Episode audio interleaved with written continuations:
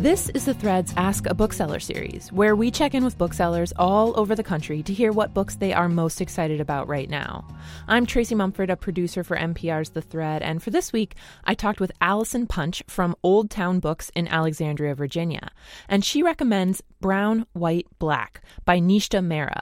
It's an essay collection, and the subtitle is An American Family at the Intersection of Race, Gender, Sexuality, and Religion. And Nishta, she is an Indian-American first-generation woman who is married to a white woman, and they're raising a Black gender nonconforming child. She wrote these beautiful essays about her family and her growing up in Memphis, everything that comes with living in a family with such various identities and lived experiences. What makes it so special to me is because she does hold such a variety of different identities in her family. Really, anyone can connect with this book because she talks a lot about motherhood.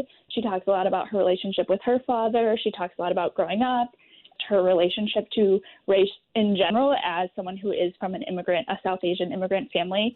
And I feel like everyone can sort of see themselves reflected in this book, but then also learn from something completely new.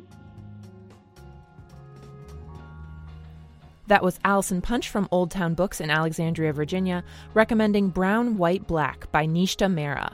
For more about this book and other great reads, go to mprnews.org/thread.